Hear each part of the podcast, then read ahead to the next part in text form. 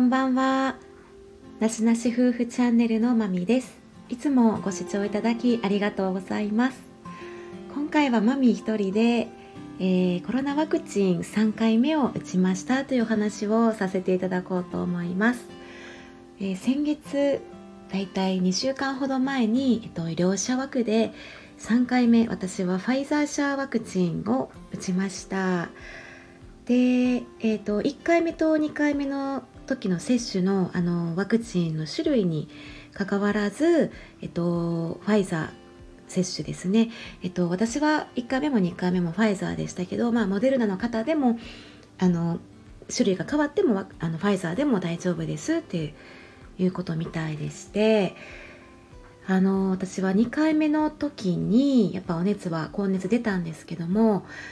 あの周りの方もおっしゃっていましたけどその副反応としてやっぱり2回目と同じぐらい、まあ、熱出た人は同じぐらい熱が出るよとか倦怠感こんだけしんどい思いしたら3回目も同じぐらいしんどいよっていうのは聞いてたんですね。で先に打った方もなんか偉い目に遭ったみたいなことをおっしゃっていたのでもう覚悟はしていたんですけれどやっぱり同じ程度の、えっと、8度台半ばまで熱は、えー、出ましたね。でこれはあの先生からも聞いてはいたんですけど2回目の時にはなかったあの主に脇の下のリンパ腫の腫れが、えー、出ますよ。これはこの送られてきましたこのワクチンの封筒の中のあの説明書の中にも書いていてこれ5%ほど報告されていますみたいな。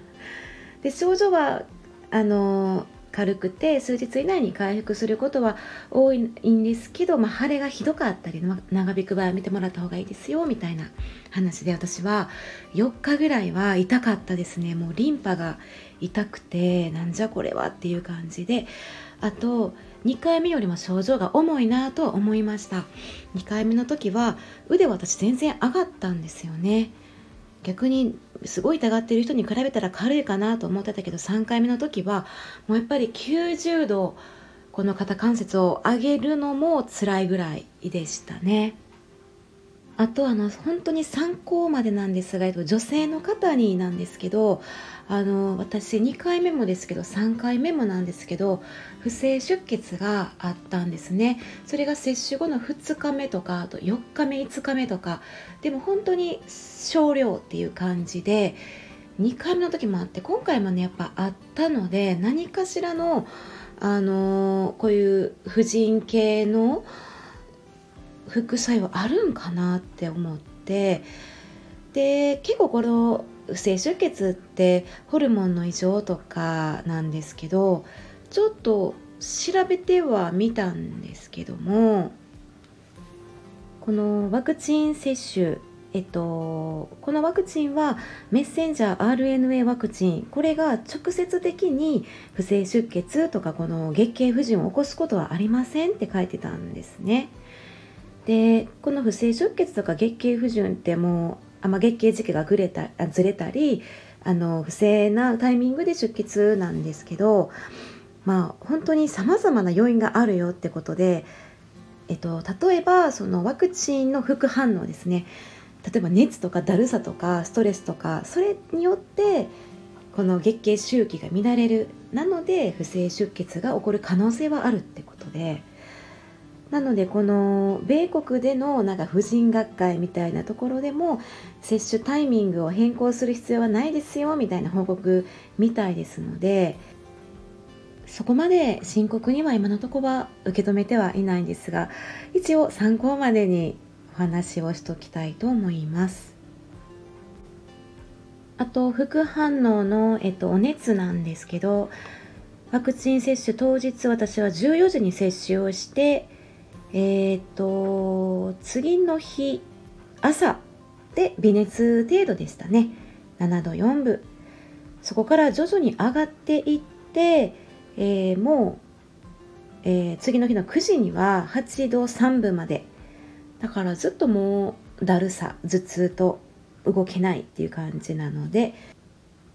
えー、解熱剤をもらってカロナールもらってたんですけどそれを職場に忘れ手持ちのプロロキソプロフェンを1錠飲むとまた下がってはきたんですがまた夕方5時頃に7度5分へ再上昇しました。それが次の日にはまあ仕事やったんですけど2日後ですね。ただ、えー、2日後2回目接種の時にはなかったまた微熱まで熱上がったんですね。お昼間7度3分まで上がって。私はちょっと熱が低い方なのでやっぱもうしんどくてやっぱりちょっと3回目の方がこれ副反応ちょっと強いなと思ってまたカロナール2錠は飲んで、えっと、それからはもうあのスーッと症状っていうものはなくなりました。で今はデルタ株からオミクロン株の感染拡大がすっごいスピードが速くってどんどん感染者も増えて健康観察者とか自宅療養者がどんどん膨れ上がってる感じですね。なので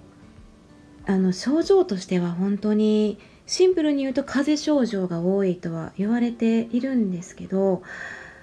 まあその軽症とか中等症になる方も多いのでまあ医療の方にもちょっと逼迫している今後どうなるのかっていうところですね。であの私の職場でもですねあの定期的に呼吸器の先生があのいろいろ呼吸器の関する研修というのを設けてくれているんですけどその中でもあのオミクロン株の特徴とかあのもうねどんどん変化していくと思うのでそのちょっと情報って変わっていくでいくんですけどあのその中でもあの言っていましたけどこのオミクロン株の潜伏期間っていうのはデルタ株あのもともとデルタ株がだいたい5日ぐらいあの感染してから発症するまでの期間ですね。5日ぐらいとされていたんですがオミクロン株ではだいたい2日ぐらいかなっていうもともと3日ぐらいかなって言われてたみたいですけど、まあ、約2日ぐらいまでに短縮。あのこう感染するスピードというか感染拡大っていうのもあと潜伏期間っていうのも短縮してその感染した後の再感染リスクとか二次感染リスクっていうのも高くってややばいなっていう感じなんですよね。で症状もあのいろんな報告がある中でも本当に風邪みたいな鼻水鼻づまりくしゃみと喉の咽頭部の痛みですね。でこのオミクロン株の実効再生産数っていう数値があってこれもねデルタより高いと。でこれはもう今ねこう感染が広がっている状況で1人の感染の人が感染者が次に平均何人に移すかっていう、うん、もう感染拡大予防とかね防ぐ努力が行われていたりすでに免疫も持っている人がいる中で平均で何人に移るかなっていう。それもデルタ株の2倍とか3倍4倍あるんちゃうかハテナなんですけどやっぱりオミクロンやばいなっていう感じで。であのまあワクチンはねもうもちろんあの医療職の方でも、打たない方はもちろんいますしワクチン接種するかどうかっていうのはもうご自身の中で決めることなので誰に強制されるわけでもないですし誰のせいでもないうん押し付けるものでもないですし批判されるものでもないと思ってるのでいろんな私の職場にもいろんな方がいたりしますね。で私はあのー、自分の意思でワクチン打っているんですけどね。で1回目2回目ワクチン接種してもどんどん効果っていうのは薄れていってしまうので今回の3回目っていうのも、えっ、ー、と、2回目の接種完了してから原則8ヶ月以上経過した後の接種ですね。でいろんなあのワクチンの効果とか持続期間の知見を踏まえてっていうことなんですけどオミクロン株っていうのはやっぱりでも再感染力っていうのは強いなとは感じましたね。あのー、まあ、教えてもらったんですけども、まあ、ワクチン効果も下がっているこの12月27日までに日本国内では109人オミクロン株感染してたみたいなんですね。でそのうち86人79%の人がワクチン接種済みやったということで、まあ、ワクチンの効果も薄れてきていた海外においても、まあ、同様のというかそういうデルタ株に比べてオミクロン株の方があのワクチン接種した後でも感染者が多い。あともうすでに罹患した人が再感染する率も高いっていうふうに言われているみたいですね。でただ重症化リスクは低い。みたいですね。入院リスクも低い。うん。重症化リスク入院リスクっていうのはあの日本だけじゃなくても海外でもみんな低いよっていうことですね。デルタ株は、えー、肺組織で増殖しやすい。でオミクロン株はあの下気道肺組織じゃなくて上気道の方でウイルスが活動するので本当にやっぱ喉の痛み咳とか風邪症状鼻づまりとか鼻水とか風邪症状が多いっていうことなのでそういう肺炎やったり重症化リスクも少ないということです。で今回本当リアルタイムだったんですが友達がですね、えっと、先月オミクロン株陽性っていうことで病院にね入院をしましたねあの酸素飽和度が下がってしまったので入院っていう風に判断されたみたいですね。でこの血中酸素飽和度っていうのはあの血液中にどれぐらい酸素含まれているかっていう値なので大体のその正常値っていうのは93からとか90代後半なので私たちって普段90代後半とか本当に普通だと99とか100%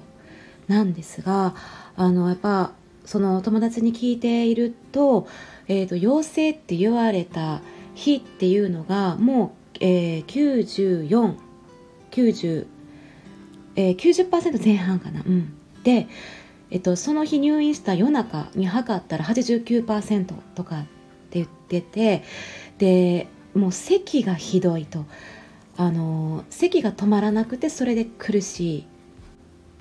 で夜に夜になるともう咳が止まらない。深呼吸をしても、えー、酸素飽和度っていうのは94%ぐらいまでしか上がらない。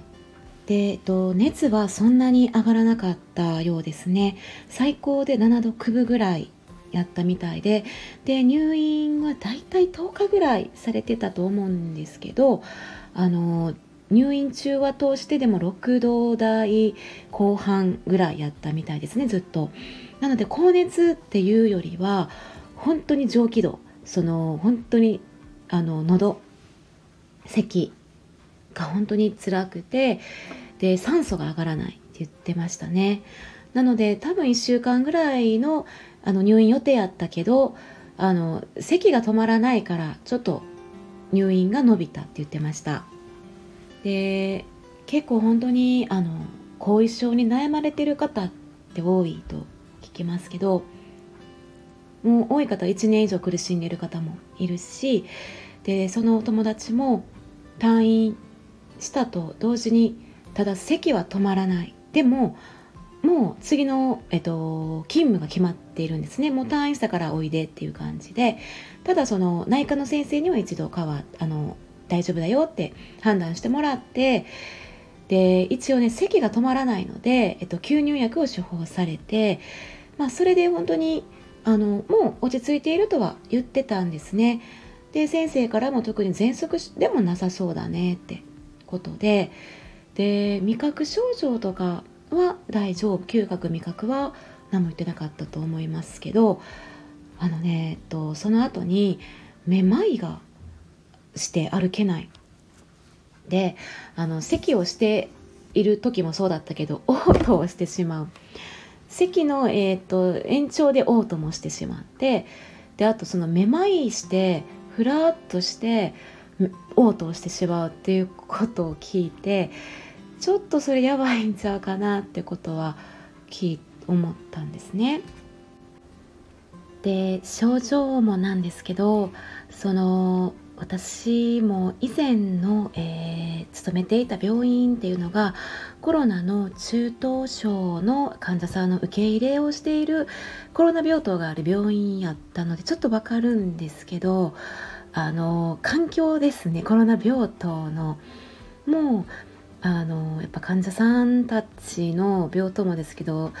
全部感染区域なのであの頻回には職員が入らない。もう必要最小限なんですよね。で、えーと、私が勤めていたとこもそうですけどカメラでずっと撮影されてるんですねあの病棟とか病室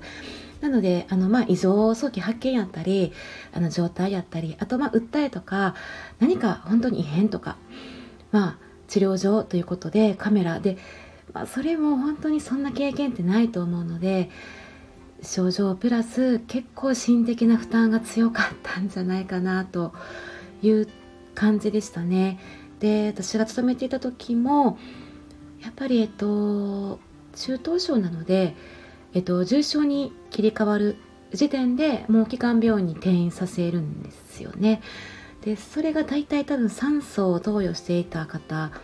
3リットルまではしていたけれども例えば4リットル5リットルまでも必要だよってなった段階でもう移しましょう。もう重症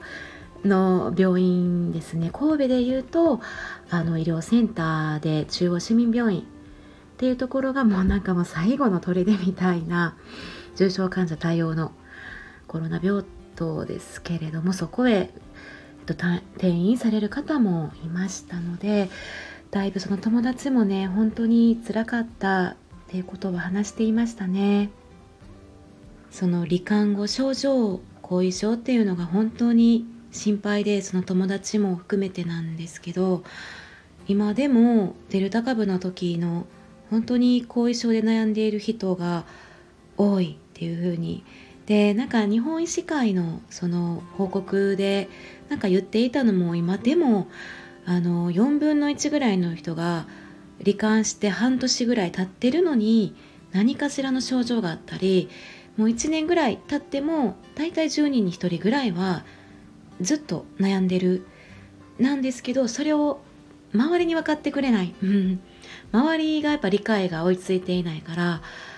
もう治ったでしょう。だから働きじゃなくってその 後遺症っていうのが症状よりも重いっていうことが起きているっていう。プラス、えーと、治った退院した。で元気なんだけどなんか23ヶ月後ぐらいからまたしのなってきたっていう、あのー、遅れてくる後遺症もあるみたいで脱毛とかもあったってよく聞きましたし他にも集中力低下とか記名力低下うつ病っていうのが言われてるって言ってましたのでもうオミクロン株入院リスクとか重症化リスクも低いんですけど後遺症っていうのが一番深刻に受け止めなあかんかもなって自分では思いましたね。感染した後っていうのはだいたい数週間以内には完全に回復はするんですけどね。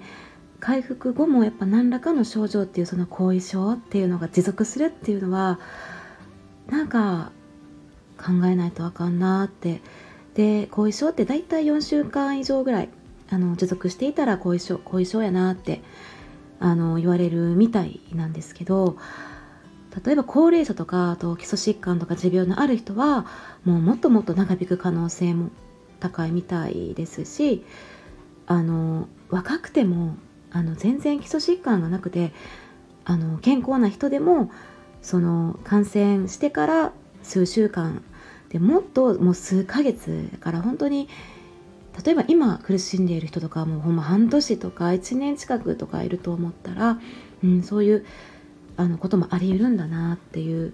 ことだしで言われているのはやっぱ倦怠倦怠感とか味覚症状収穫症状は本当によく聞きましたね。あとうつ症状もなんか打つっていうのも簡単に言えるんですけどなかなか何週間ですぐにあのききれいすっきりに治るものでもないですしずっと付き合っていかなあかんものと思ったらちょっと本当に怖いなってあと息苦しさも続いている人もいたり筋肉とか関節痛とかあのそうまあ、臓器症状症状？臓器障害っていうのはやっぱりあるので味覚にしてもあのそういう血栓にしてもあのウイルスがあのいろんな臓器に影響を与えちゃうってところが怖い。でその友達が、まあ、今はめまい大きいって言ってるのであんまりでも調べてもめまいとかっていうのは聞かないんですけどいやーいろんな要因はあるのでわからないですけどちょっと心配なのであの周りの理解とか周りの接し方というか関わり方が大切やなって思いました。本当に本人は本人が一番辛い。本人がしか自分しかわからない辛さ。で他の周りには誰も分かってくれない辛さっていうのがそれがもう一番職場やったらもう本当に辛いなと思うんですよね。で今はもう感染拡大中なのでまあ自粛プラス感染対策ですけど、まあ、職場でももう本当にあの徹底してはいるんですけどね。ああもうピリピリとしていますけどあの職場ではあ実際にやっぱクラスターとかもありましたし患者さんでもあの本当に水際対策はしてはいるんですけどあの入院患者さんでも疑いとして扱われる場合もありますね。例えばあの職員側でその疑いやったり濃厚接触者やったり陽性やったり出た場合の、えー、接触した可能性のある患者に対しては隔離したりとかあの転院してきたそのタイミングで転院元で陽性が出た同じ病室で陽性者が出ていたっていうことを後で知らされるともう隔離扱いで、えっと、検査をしていますしあの入院時あとは4日後ももう一度何回かねあのあの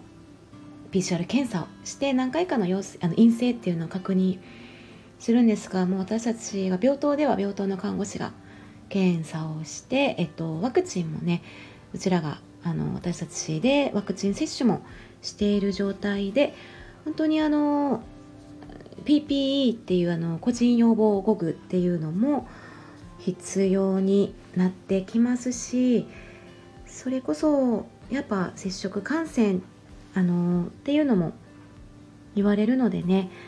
あのガウン手袋キャップとかでやっぱ、ね、粘膜にウイルスが入るっていうことも粘膜からっていうのもあるので目の保護ですよね。空気感染エアエアロゾル対策っていうのでもうあらゆる自分が触れているものが全てレッドゾーンだという意識で自分が今いるところが全部レッドゾーン、うん、汚染区域みたいな言うつもりなぐらいで言ってますしあの環境のその表面ですね。あのこのウイルスがどれだけその環境の中で生存しているかっていうのを例えばその空気中ってこのエアロゾルなんですけどあの3時間ぐらいもうそこでウイルスがいるとしたら寿命あるみたいなんですね。でボール紙の表面にいるとしたら1日24時間。ステンレスの表面やとしたら23日。えっとこれプラスチックも一緒でその表面23日はあの生きているみたいですね。なのでもう頻繁に今手指消毒ですね。アルコール消毒っていうのが言われてるのであと換気ですけどねもう密閉密集密接っていうところ。いやーピリピリピリピリでございますけど。いやーなんですけど。もう少し頑張りましょうという感じですね。で今はもうなるものはしょうがないと思いますしなって仕方ないかなっていう状態ですね。でも以前は子供たちっていうのはあまりかからないとかです。今は普通にもうね幼い子たちもかかるぐらいなのでもうね保育園から学校から会社やもう高齢者施設までもう年齢関係なくもう誰がなってもおかしい おかしくないんちゃうかって感じなのでもうなったらなったでしょうがないですよねこれは。もう無理ですよもう。もう限界というものはあると思いますのでその中でもできることをねしていけたらとは思ってはいますけどね。改めて思ったのはちょっとマスクかなと思ったりマスクも、えっと、どんなマスクを使うかあと付け方かなそれ次第でもだいぶあの周りの方を守れるか自分を守れるかあのその不織布マスクっていうのは一番あの市販のマスクでは性能がいいのででもこうちょっと隙間があったりとかずれてたりすると全然意味ないので結構多いかなとかなんかおじいちゃんとかもなんか鼻とかも隠れてないからいやはじいちゃんみたいな感じなのでやってる意味ないよみたいな感じなのでマスクかなってあのその唾とか飛沫まあご飯の時って普通に飛ぶので飛沫感染。でもっと飛沫の、えっと、もっと小さく小さい飛沫微小な飛沫っていうこのエアロゾル感染っていうのも2メートル以内っていうのが一番もう感染するよみたいな。もう2メートル以内アウトなのでいやまあ2メートル超えてもねあの条件によってはするんですけど結構マスクかなと思ったり大きすぎてもあかんし小さすぎてもあかんとは思うんですけどフィットフィットですね。お花のとこキュッとフィットしたりとかなんかほんま基本的なことな基本に変えるみたいな 基本に変えろみたいな感じなのかな。なのでうん自分も着用している本人も守るし周りの人にも感染させないっていうことにもなると思うのではい。お互いに皆さんねもう少し頑張っていきましょうっていう思いも込めまして この辺にしたいと思います。すいません。長々と。はい聞いていただいてありがとうございます。今回はまみがお送りしました。ではさようなら。